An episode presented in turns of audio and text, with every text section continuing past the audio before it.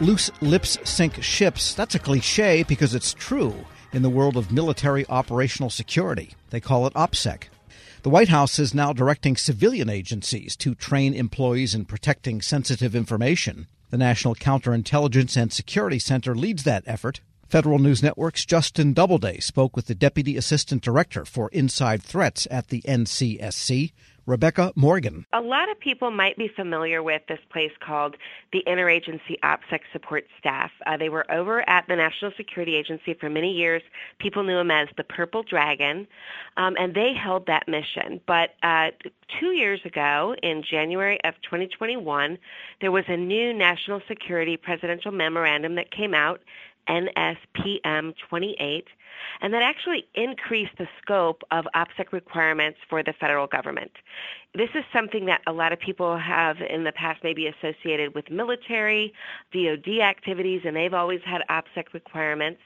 But in an acknowledgement of the change in the threat environment, we know that adversaries, and whether that's foreign intelligence entities or criminal enterprises, are targeting U.S. government information, and they don't always go after the classified. So there was a recognition of that, and the White House put out this memorandum which levied a requirement on all executive branch departments and agencies that they must implement OPSEC programs in their organizations. And so, uh, standing up that and being at the helm of mission management of that discipline was the NCSC. We were named as the mission manager for OPSEC, and so it's been our role to leverage the great expertise that came from our partners back at the Interagency OPSEC support staff and I will tell you, they actually had a stuffed purple dragon, and they let us have that as well. Um, but to take that expertise and take it outside the realm of just the military and make it so that our federal partners across the U.S. government could implement these programs. Got it. So the Purple Dragon has moved over to NCSC, and so all agencies really have to have their own OPSEC program now. You know, what does that look like? You know, are there requirements for what the workforce should do? Is it more in the realm of best practices? Yeah, it's a combo. So there are a very specific set of requirements that departments and agencies must follow. I will say that they are dependent to some degree on the size and complexity of the organization. So, for example, um, an OPSEC program at Department of Labor is going to look really different than an OPSEC program at the Army. We have to acknowledge that, but it doesn't mean that there's still not a requirement. And they range for everything from specific uh, training and awareness for the workforce itself at departments and agencies to actually conducting OPSEC assessments within the departments and agencies, the ability to identify critical information, to assess threats and vulnerabilities at the organization, and analyze the risk and then deploy appropriate countermeasures. And those are the goals that departments and agencies must meet. There's different ways that they can do it depending on their needs. We have all the tools in the world to help them do that. Um, again, one of those requirements, though, is getting that education and awareness out to the workforce you can have the best OPSEC plan and program on paper, but if your folks aren't practicing safe practices every day, um, it's not going to be successful. And so that's one of the emphases behind OPSEC Awareness Month. We wanted to really provide a platform for our federal partners and truly others to understand the risks associated with poor OPSEC practices and to understand some of the easy things that they can deploy um, in order to educate themselves and protect their information. Are there any common examples of poor OPSEC that you're seeing maybe today across that, that might be kind of common across agencies, particularly civilian agencies, since this might be kind of new to them compared to the national security side. Yeah, for sure. And, you know, when I talk about critical information or protecting mission, a lot of people instantly think I'm talking about classified information or protecting uh, 100% like national security missions. And the truth is, we already have programs in place to protect those. Um, we know, though, that unclassified information information about missions and activities that the whole of the federal government perform are targets of adversaries. And so that's not just a foreign intelligence entity, but a criminal, domestic or foreign violent extremist, diplomatic reasons, economic reasons. And when we lose information, it's not only that unclassified stuff can be aggregated to get to the classified, but it's often the unclassified itself that's the actual target. Think about something like pre-decisional regulatory requirement that, if got out there, could allow somebody to manipulate the markets, or information about a data system that, if shared, could facilitate somebody executing ransomware on that system. There's a lot of PII, personally identifiable information about employees, and I don't just mean people that are undercover or working in national security positions, but in general in the U.S. government that can be used to create targeting packages on those individuals that can enhance the efficacy of phishing scams or other scams. And so when that information gets out there, it puts us all at risk. And, you know, the impacts are pretty broad. If you have a government agency that cannot perform its critical mission, you're talking about not having safe drinking water, not being able to respond to emergencies or national disasters, benefit checks not getting cut. Um, it becomes a quality of life issue as much as a national security issue. And I mean, are you particularly concerned too about social media and what folks are doing there, uh, federal employees are doing there when it comes to potential poor so OPSEC practices? So much. And, you know, what this has done is it has not only increased the ability for all of us to inadvertently share information, but it's increased the ability for an adversary to also gather it, aggregate it, um, do some analysis on it. And, you know, you might think, well, hey, just because somebody posts something, nobody's going to associate it back to that, you know, government department or agency that they work for. But we leave such trails of digital dust. And even when we try to be careful, we find that there are family members and friends who share information just through, you know, a mix of pride in what we do or naivete about sharing the information that allows it to be associated back. And it really can have those second and third order consequences. And, you know, just in the last couple of years, we've seen major ransomware incidents. We've seen, um, you know, issues where we've had supply chain failures. We've seen issues where we've had um, acts of violence. We've seen issues where we've had data breach and disclosure, where we've had critical functions shut down. Um, a lot of this happens because seemingly innocuous information is swooped up by an adversary and then used against us in ways we hadn't imagined. Rebecca Morgan, Deputy Assistant Director for Insider Threats at the National Counterintelligence and Security Center, speaking with Federal News Network's Justin Doubleday. Be sure to check out Justin's story at federalnewsnetwork.com. Leadership today, especially within the federal workforce, is being tested more than ever before. Sean Ferguson, Senior Vice President of Government Relations and Chief of Staff to the Office of the Chairman at the Special Olympics, joins host Shane Canfield, CEO of WEPA, to discuss the importance of leadership, inclusion, and community building. To learn more about how you can get involved with the Special Olympics in your community, visit specialolympics.org slash get dash involved.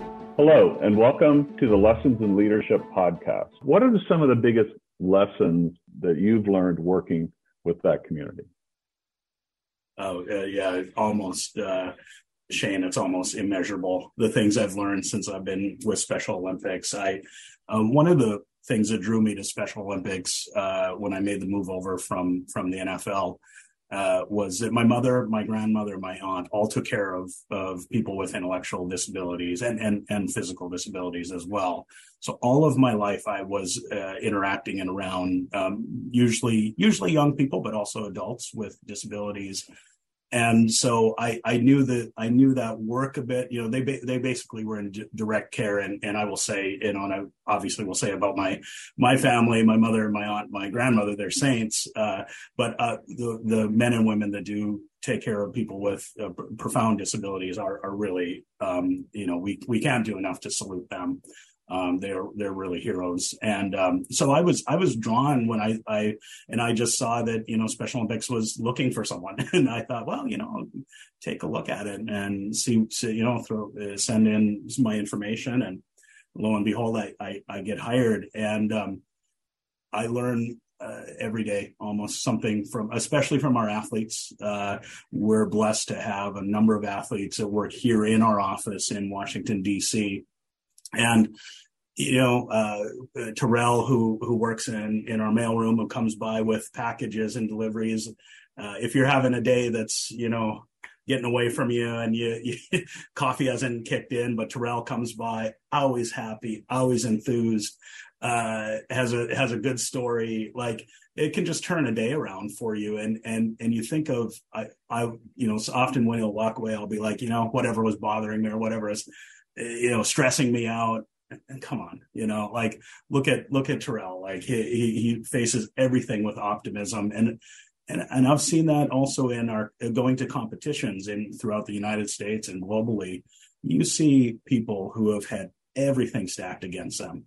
You know, their parents when they were born were often told this is a tragedy, and you should you should you know send your this child away. Don't don't you know and kind of forget about them. Get, turn them over to the state or or wherever. And and you know that you know just kind of watch, watch your hands of it um and and and in in these cases the parents didn't do that thankfully. Um and but they've still faced enormous challenges you know and but you see them out competing on the basketball courts or the football fields or swimming. And uh, and and you know besting their times from from their last competition and they're so committed and just keep fighting through all the obstacles that they've had in front of them that are not just on the sports field but also in growing up and finding education and finding groups to be part of and trying to find jobs. And and and I've seen so much perseverance and grit uh, from a- the athletes of Special Olympics that uh, I, I, Tim Shriver, my boss, the chairman, uh, says all the time, and I couldn't agree with him more. Uh, we get more than we give uh, working with Special Olympics. It, you know, we, and thank you for your very kind words about the work I do and we do, but but we're the lucky ones. We, those of us that work here are the lucky ones because I I said to someone the other day, you know, the things that I've been able to see and experience with athletes, you just don't get to do that anywhere. That that you know, it's a, and it's so unique and it's so uh, joyful and and I mean, we work hard and you know, we we're up against you know the things that nonprofits are up against and you know the you know the issues of the day. But uh, man, you see it, and and and the inclusion and the at Special Olympics, no one's excluded you know, no, right. no one's excluded. Everyone is equal at Special Olympics, and you know, in a country that's quite divided on so many lines, politically and uh, socially, uh, economically, race and uh, sexual orientation and whatnot. But you go to Special Olympics, and everyone's involved, everyone's welcome, everyone's equal. And I've learned that it's a model for our country and for our world. Uh, I, I just think that that if if people were involved in Special Olympics in experience the power of Special Olympics for themselves, I, I, I can't imagine that one help our country and help our world um, to experience that true inclusion and acceptance of difference. How, how do we get, how can listeners get involved in Special Olympics?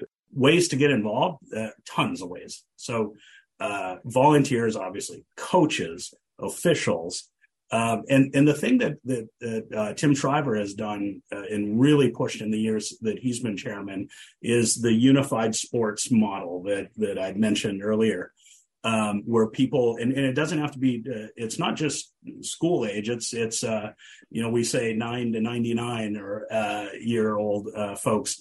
that play on teams, bowl together, golf together, play soccer, basketball together, uh, people with and without intellectual disabilities competing on teams together. Um, and that is, I, I think, when you when you go back to the founding of, of our organization, what Mrs. Tri- Mrs. Shriver was trying to do uh, was to to uh, create inclusion opportunities for people with intellectual disabilities.